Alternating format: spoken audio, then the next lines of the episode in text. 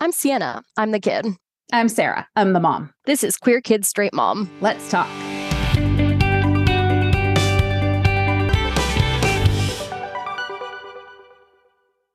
Welcome back to Queer Kids Straight Mom. Today we are talking about queer characters in Marvel, the differences between the comics and what we've seen on screen, and the general opinion in the queer community of whether Marvel is doing justice to those characters or perhaps they could do better.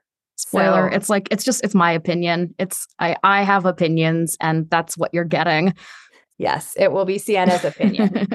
From the reading I have done, I have a hunch it's going to be pretty reflective of the broader consensus out there. I am the queer community. I had no idea how much discourse there is out there about queerness in Marvel stories and how it's being portrayed or not portrayed in the movies, but there's a lot. And I just barely scratched the surface. So I am going to be trusting Sienna to bring a lot of detail on this topic to you. But I did like this, thought this set it up well in Newsweek. There was an article and it said Doctor Strange and the Multiverse of Madness actually breaks the record for the most lesbian, gay, bisexual, transgender, and or queer characters in an MCU property with 3. However, seeing as two of them do not talk and one never mentions their sexuality out loud, and they're all part of the same family. We'll add that in. And they're all part of the same family. Clearly, there is still some work to be done when it comes to LGBTQ plus representation.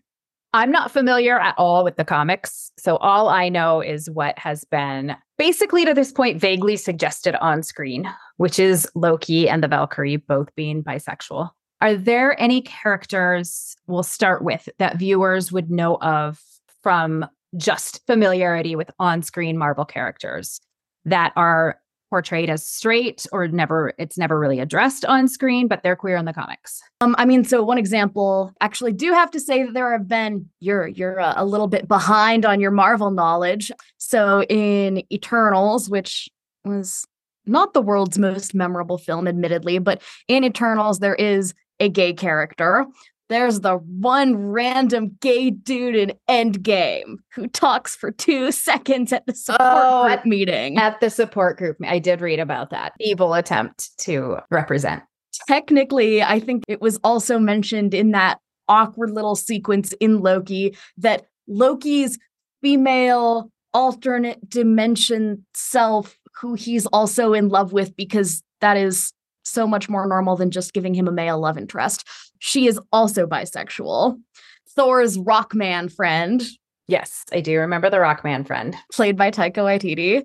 Okay, now I think I have gone through all of the now you've exhausted the on-screen representation we got a rock man friend and we got a random sad guy at a support group. Okay. all right Okay. So, but then, yeah, as far as the comics getting translated into film go, the most obvious example that comes to mind is what you just said America Chavez, who shows up in Doctor Strange and the Multiverse of Madness, is such a cool, badass character in the comics. Like, she's awesome.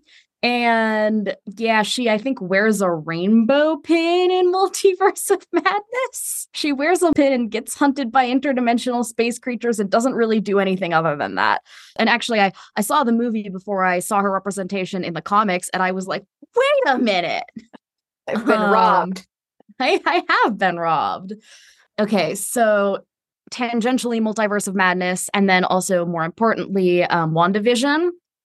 You know, Wanda and Vision had two sons, and I think they might actually both be queer. I could be remembering incorrectly or misinterpreting the comics, but I think they might both be queer. But one of them in particular is, yeah, he is like actually grows up in the comics and he goes by the Wiccan and actually plays it plays this huge massive role. He's got a boyfriend and they're sort of like the stars of the Young Avengers comics. Yeah, I mean I can talk about that later. That's one of the ones I read in preparation for this, but yeah, their their relationship plays a pretty significant role through a couple of different series events of Marvel comics, which yeah, I mean as yet we have not seen anything from the Young Avengers except for Kate Bishop in the Hawkeye series and America Chavez, as I just talked about.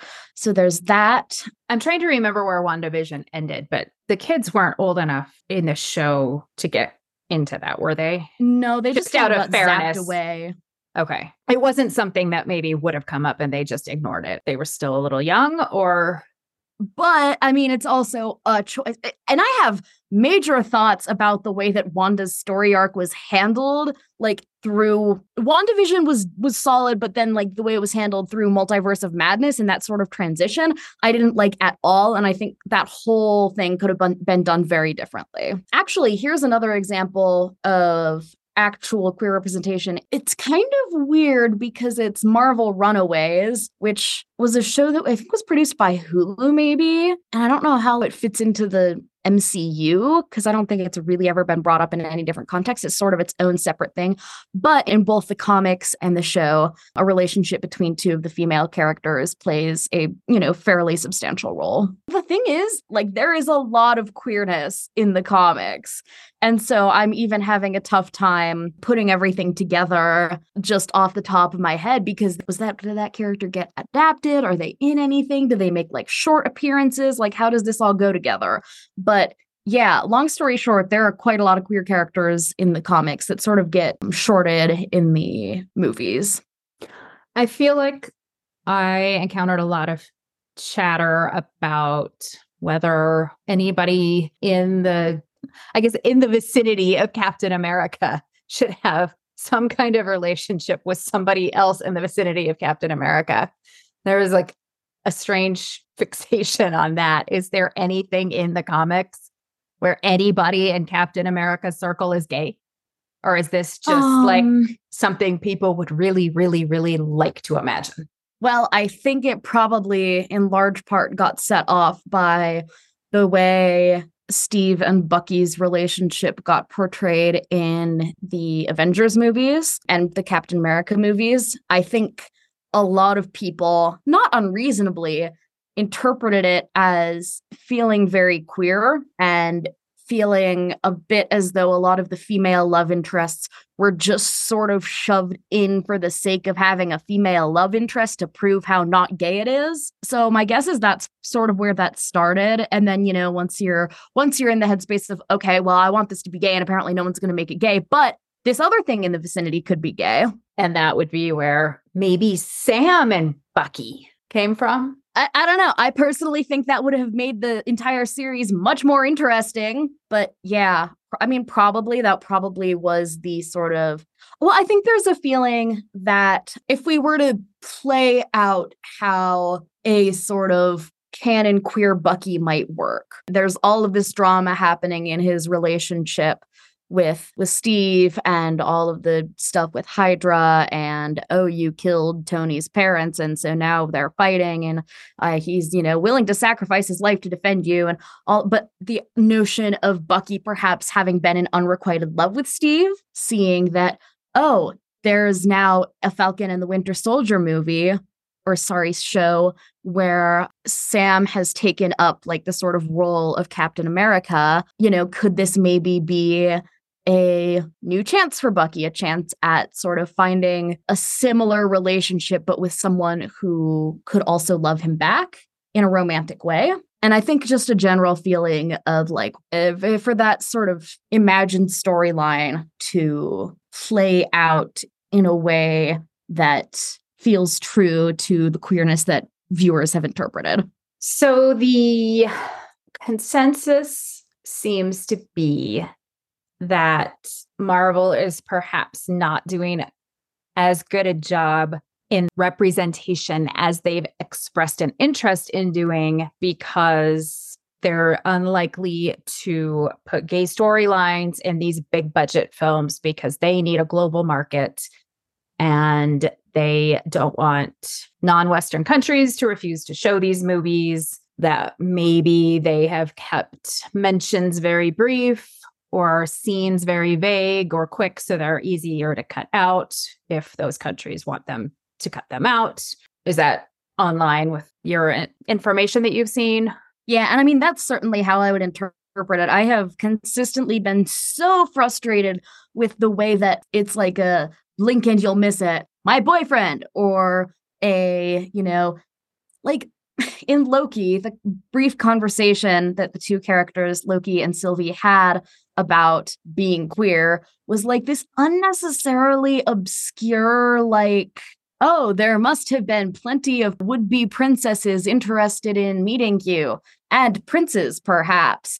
And yes, and a share of both. You too, I imagine. And then that's it. And that's that's the queerness that you get in the entire show. And it's just so uh, weird and convoluted and like, okay, we checked the bisexual box next. So do you feel that that's that kind of like we can just leave that conversation out if anybody's offended and doesn't want to show this? Yeah, you can cut that part of the conversation, you can cut a scene, or you can just adjust it in translation so that it right it's it's sort of set up to be adjusted in translation in such a way oh. that like no one's going to have any idea that they're talking about queerness got it so that same newsweek article that i quoted earlier said this seems unlikely to change anytime soon when these films cost 200 million dollars a piece disney can hardly afford to alienate any market what are your thoughts on that if it's not financially viable do you think there's truth to that? Do you think that's an unfounded fear? Do you think they should do it anyway and risk going bankrupt? What's the solution to this? I mean, okay, so first of all, Disney is doing loads of things that are not financially viable.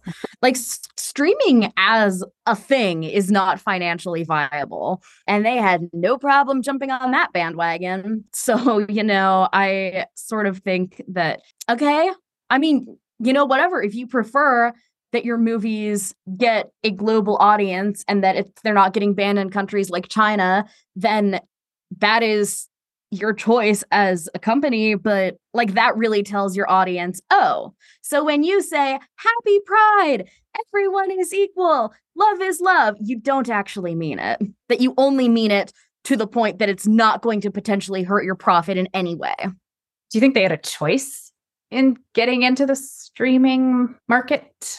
Just play devil's advocate here. Like that seems like if you're if everybody else is doing it and you're not, that's not a winning solution either. You know, it's sort of a really complicated thing, and I'm not like the most qualified to talk about it.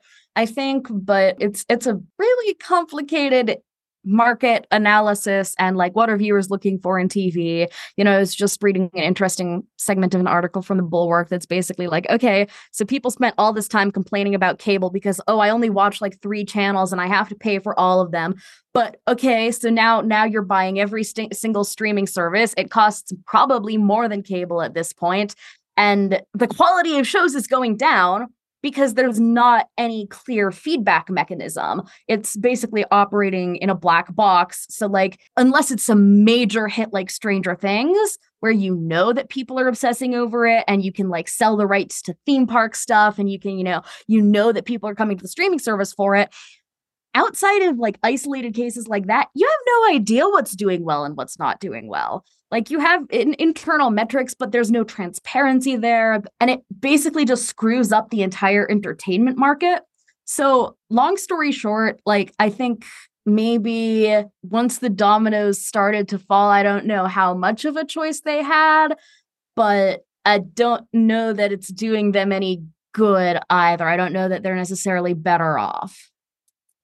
So the takeaway from all of that might be that all of these entertainment companies are, I mean, obviously CEOs are like we're seeing all of this in the the strike. There are CEOs making tons and tons of money and there are actors and writers and you know a lot of other behind the scenes people who are getting like very very little. Mm-hmm. But even though executives are making all this money, it just feels to me that all of these entertainment companies have a sense of being in a really tenuous position right now. Because, and maybe like you said, like you don't really know, you're not getting the right feedback. You have no idea when you're pouring money into something if it's going to turn out well for you or not.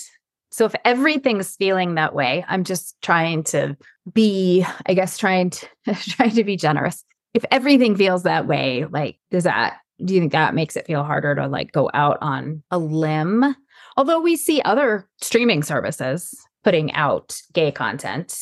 Is, yeah, I mean, think- I think some of the most popular shows in the last year or two have been queer. So, I mean, think about how even so, you know, Ted Lasso went all in on queerness in the third season. You know, there's certainly critiques that you can make of the third season itself, but obviously they weren't concerned about it in that sense. Yellow Jackets has been incredibly popular and well reviewed. Also has a pretty prominent queer storyline. Same with The Last of Us, had an entire like a whole queer episode, you know, centering around two men's relationship and then also one of the main characters is queer and is played by a non-binary actor. Our Flag Means Death, you know, was extremely popular. Heartstopper, another really popular one. So if they are worried about going out on a limb, I feel like maybe they're not listening to what the actual consumers of TV are saying, you know? Is Disney in a unique situation because they've been associated with kids programming for so long? I mean, maybe, but maybe that also makes it their responsibility to show, hey, we can make kids programming that is completely child appropriate and family friendly and they have a really culturally powerful position. And instead of panicking about you know what moms for liberty is saying about them they should be using that position to actually make meaningful social change. And what we've seen again with all of these shows that have been so popular is that like there's a really overwhelmingly positive response yeah, maybe not providing the stories and the programming that people want to see is ultimately riskier than showing those because you risk not being culturally relevant or making your audience feel like they're important Right. And I mean, I think that's what we're seeing right now is that people are, first of all, I think there are all sorts of creative issues going on with Disney as a whole. And, you know, I could go off on a tangent on that. That should be my catchphrase on this podcast.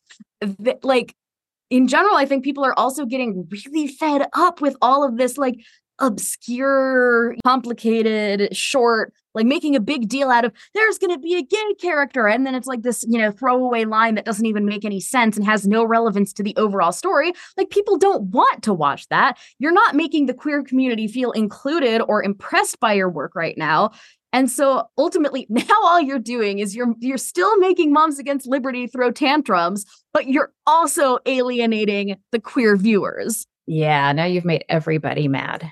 So when we did that episode on queer baiting, this you would say is a good example. This is what Disney is doing or Marvel is doing when they say, "Oh yeah, there's going to be a queer storyline in this one or there's going to be a queer character." And then it gets a like a passing mention. Yeah, I would say that's pretty classic. It's maybe a step above, you know, what something like Supernatural does where they like No, actually I would say it's probably pretty similar kind of right where you're like drawing something out and drawing something out and like ha ha ha never mind it's straight. And so now we're maybe a step above that where it's yeah it's gay but don't don't get any big ideas about it because it's not actually important.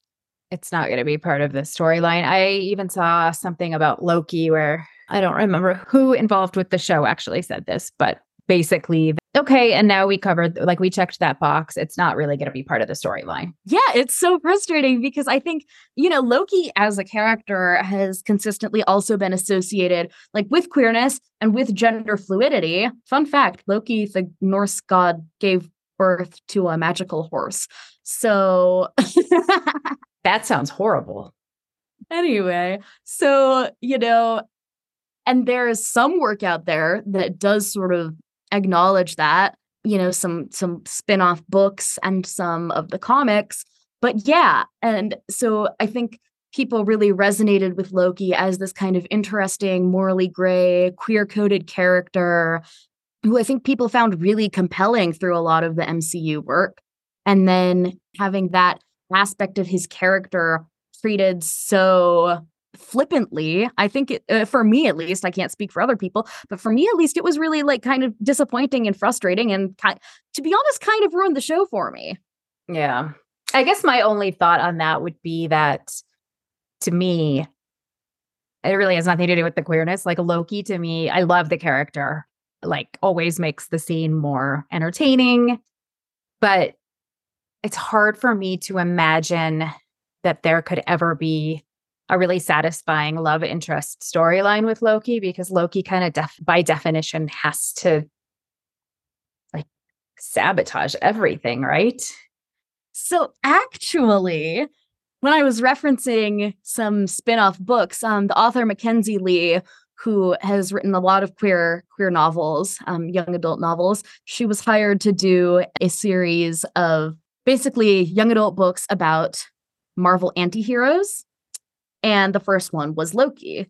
And you know, it, like so I read it and it like was wasn't like my absolute favorite thing in the world, but I did think it was very interesting because it explored his sort of romantic life and romantic relationships and his queerness but also like yeah he ended up like betraying sort of one of the love interests in the book in a really kind of devastating way so it's not that he has to like ride off with prince charming into the sunset it's just that you know for there are ways of exploring his queerness and acknowledging it in a meaningful way that don't have to fit into that box. And I, I just feel like they didn't even try. Oh. And there's also like added context, like the social context and the way that a viewer is influenced in watching a queer storyline also adds interesting dynamics to play with, right? Like we know that Loki always felt sort of rejected and excluded from the Asgardians, partially because he, you know, ended up finding out that, oh, he's actually a frost giant. But I mean, was part of that also because, you know, he could practice witchcraft and he wasn't, you know, all manly man swinging a hammer at stuff. And was it tied to his queerness, right? There are interesting dynamics to explore there. And yeah, you know, and just nothing. Just this stupid passing line about princes and princesses. Wasted potential is what you're feeling there. Yes, exactly. so, of all the queer characters in the comics or whatever in the in the world of Marvel, who would you most like to see actually given a good solid queer storyline? I think I would really like to see the young Avengers made into film or TV show or whatever. It's quite funny. That entire group, the entire group of characters is queer with sort of the exception of Kate Bishop. There's a really funny line in the comic where, you know, they're all talking about, like, oh, yes, this is my experience with queerness, blah, blah, blah. And she's like, wait, am I the only straight one in this group? And then America Chavez looks at her and goes, I've seen how you look at me, princess. You're not that straight.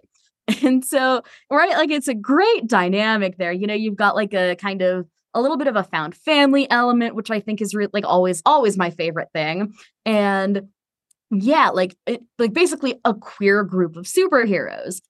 It's awesome, and I would love to see a queer group of superheroes, you know, get to be more fully explored. And obviously, the a challenge that a lot of times will come up with comics is that you know you're there's a lot of action and you got to be fitting a lot into a relatively small space and uh, conveying a lot via image and um, text and you know not a lot of exposition so yeah i think it would be really fun to see that trans- translated into another format and that's that's where uh hulkling and wiccan come in it's one of their one of their series and again like they play a really important role in in the one i read which is basically that Wiccan is like, I want to be a good boyfriend. I'm going to bring my boyfriend's dead mom back from another universe.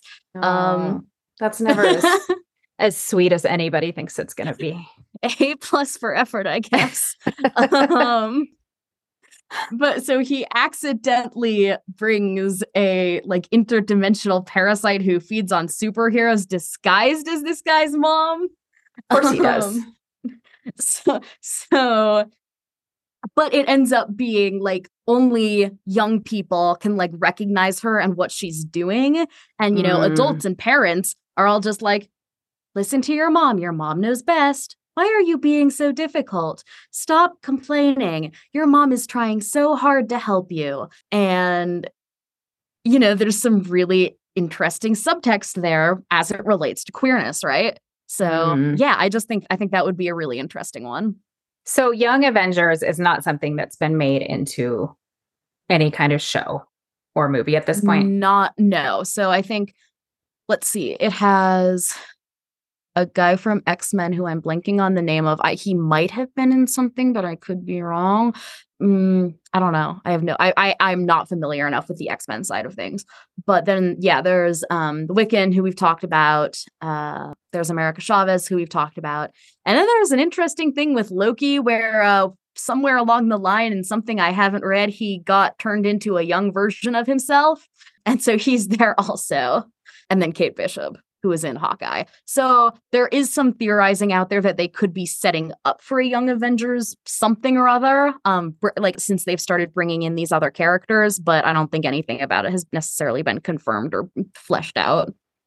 Are they all children of superheroes? No, they're a little bit all over the place. I actually haven't watched Hawkeye. I don't know what Kate Bishop's backstory is.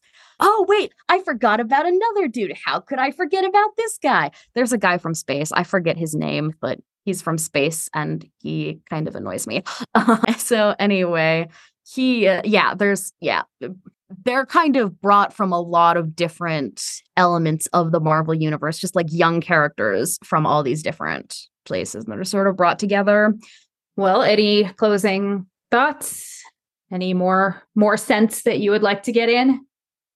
So I did want to share a couple, a lot of what I read for this was in the uh Marvel has been doing this kind of cool project over the last couple of years, the comics, where they release a collection basically centering authors of a particular marginalized identity. So there have been, you know, superheroes and creators, indigenous superheroes and creators, Asian American superheroes and creators, and queer superheroes and creators.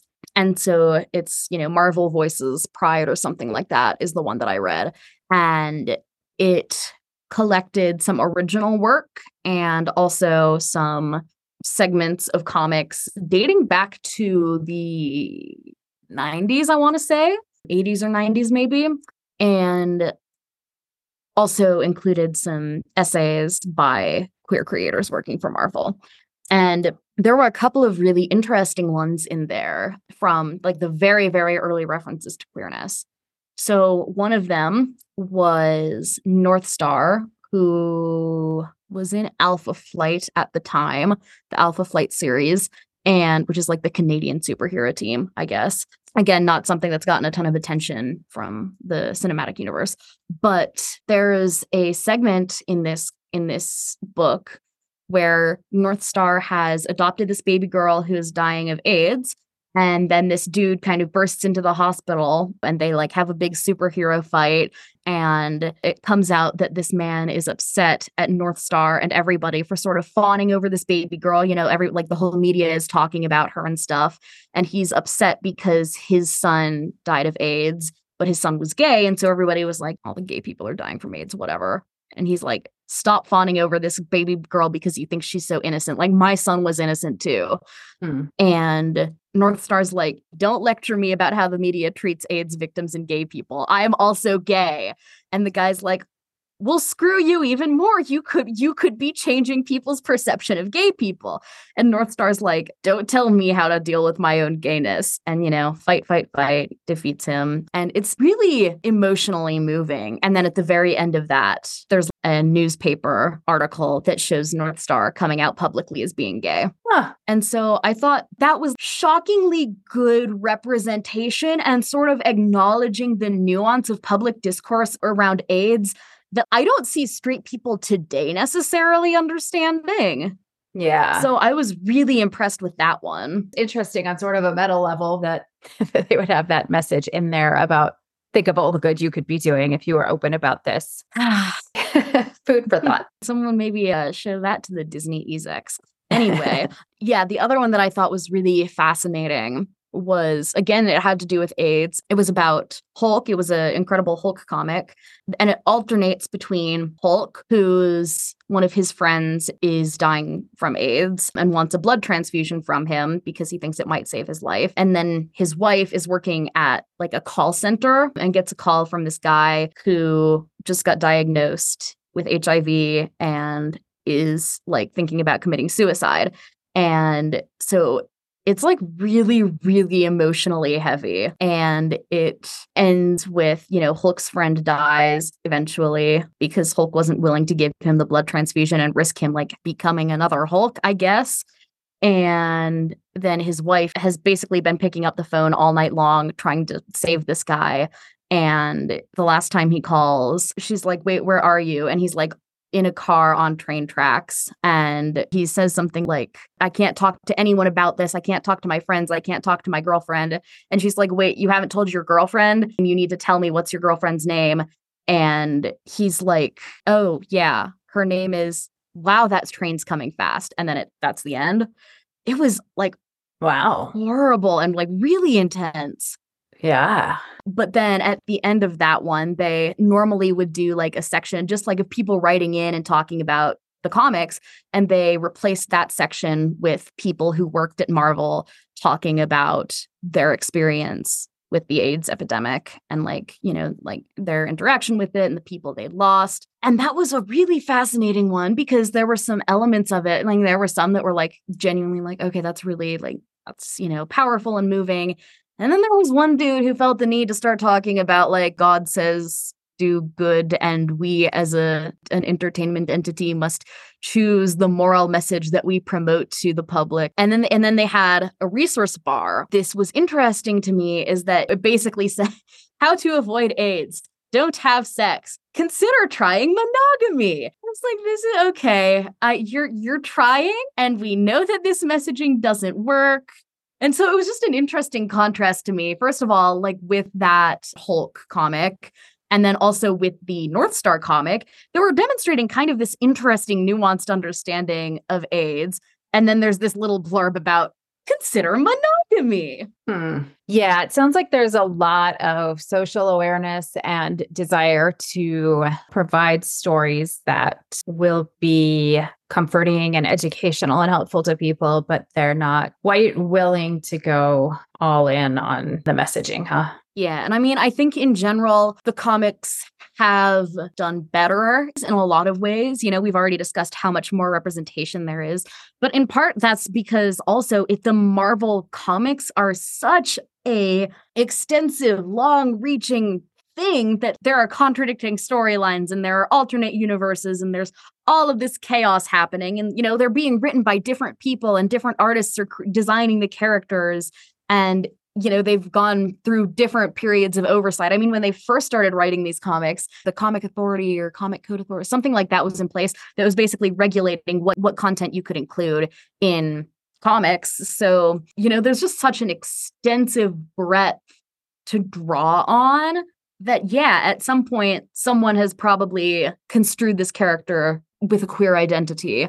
And at some point someone has probably also done a really crappy job with the character. So I did mm. come across one book that I was really unimpressed with, which was Loki, Mistress of Mischief, which is basically Asgard has been destroyed. The cycle of Ragnarok has ended. The Asgardians have moved to Texas, I think, Texas or Oklahoma. That's horrible.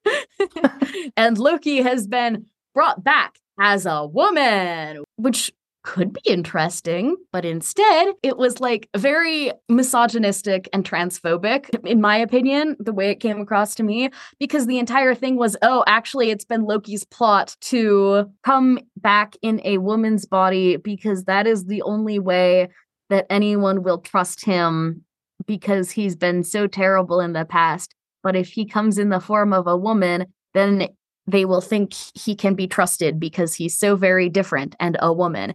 And then, you know, he eventually like becomes not a woman anymore and is like, ah, yes, my real form, my superior form, my true form. It's Ew. like, that's so not how anyone would interpret like that's not how gender fluidity works and it's, it's very frustrating given again like loki's sort of history of being a gender fluid entity Yeah. that that's how they chose to approach it Yeah, the male is his real actual form and the old And the- trope of dressing up as a woman to get away with things. Exactly. Like it's very gross and terrible. And this volume was published in 2021. It's not no it's- better. It's not like an old thing. Plus, uh, side note, I really didn't like the art style. It was Insult like injury. all the all the women were like so hypersexualized looking, and then all the men were so unattractive. Their faces were just squares. a swing and a miss, huh? Yeah. right but so it's, it's it, like the comics are providing just this very like so much and so of course when you have all of this different stuff going on it makes sense that you know there's going to be more variation but you know maybe maybe a little bit more variation in the movies would be nice too because aside from the kind of crappy queer representation like they've all just started looking the same and become kind of homogenized and it's not like what people i think want Yeah. from Marvel, you know, as something that's characterized by such diversity and so many different art styles. You know, Yeah. I think it's important to be diversifying and keeping the kind of distinct energies of each each franchise present. And I think that including more queerness would actually help with that by bringing in different ways of contextualizing stories and different paths that stories can go down. Like in general, more diversity in the story arcs that you can bring to a character is always a good thing from both a social and a creative perspective. Yeah. All right. Well, thanks for all the info. Kind of a Marvel rookie who's only seen like the big movies and stuff. So, some good information. And hopefully, they have to be sensing a restlessness in their audience that, like, okay, we need something different now. So, I mean, I can't imagine they're not. Like, when's the last time they had something that was really properly po- like? I don't think it that there was a big deal about anything since probably Endgame. yeah.